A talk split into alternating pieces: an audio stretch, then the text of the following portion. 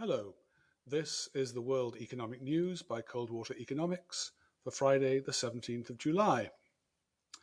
Globally, it was another day bringing surprises, eight of them, and only one shock. Nevertheless, it's the one shock I will be concentrating on today the unexpected fall in the University of Michigan's July Consumer Sentiment Index. Background The US Shocks and Surprises Index has absolutely rocketed up at the end of this week, it stood at plus 1.53, which is a high brighter than the early May nadir of minus 1.05 was bleak. If you are looking for something to illustrate a V-shaped recovery, this chart is what you're looking for.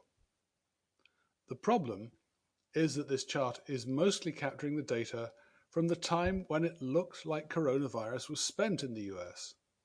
But that optimism was premature. Already, by the third week in June, the seven-day average infections tally had inflected up. Since then, it has also taken off like a rocket, from 22k a day in mid-June to around 62k a day now. And as June wore on, this would become difficult to ignore. The rise in the average death rate arrived later. It didn't inflect up until July the 7th, and so far is less spectacular Uh, currently running at 755, up from the low point of 546. My guess is it's got further to go. I don't think that June's data is capturing that impact, but maybe confidence indicators are. Today, the Uni of Mich Michigan's Consumer Sentiment Index dropped 6.3% on the month to 73.2. That's almost fully reversed May's gains and isn't that far off the low of 71.8 recorded in April. What's doing the damage is expectations, down 8.4%, with the COVID resurgence getting the blame.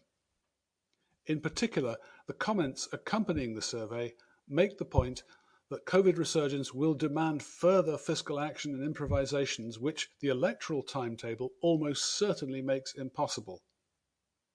I think that was the Uni of Michigan editorializing, incidentally, rather than repeating the views put to them. But even so, it seems a sensible, if worrying, observation. And this survey is not the only one reflecting rising worry. On Monday this week, I highlighted the New York Fed's monthly survey of expectations. While it's usually the inflation expectations which grab the headlines, this time the survey was inter interesting for its detailed, broader picture of how people are thinking what came out is that there are significant worries about labour markets. On the plus side, the probability of losing your job in the next 12 months fell 3.6 percentage points to 15%, which is effectively the long-term average. But on the other hand, if you did lose your job, the perceived chances of finding another one within three months continued to fall to just 47.6% against a long-term average of 55.2%. And with that insecurity, we find the expectation of wage growth slumping 40 basis points to just 1.6%. And that's a record low for the series. And of course, that fragility ramifies further into decision making. Chances of moving house within the next year slipped a further 71 basis points to 15.7%. Again, that's against a series average of just under 19%. Now that's not what the house building industry is betting on. The house builders confidence indicator for June rose 14 points to 72, which is the best since pre-COVID March. Current sales index rose 16 points to 79, six months sales expectations rose 7 points to 75, and buyers traffic up 15 points to 58. The builders are banking on demand for lower density housing, and I quote, flight to the suburbs is real.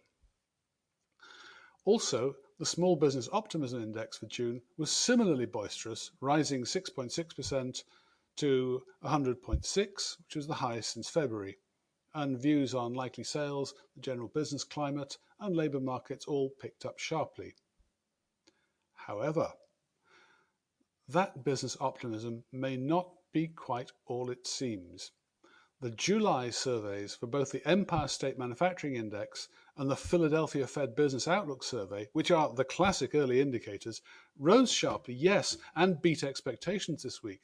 But when you drill down into the detail, they share something beyond their current optimism, and that's a shadow of worry creeping over the six month outlook that simply wasn't there a month ago.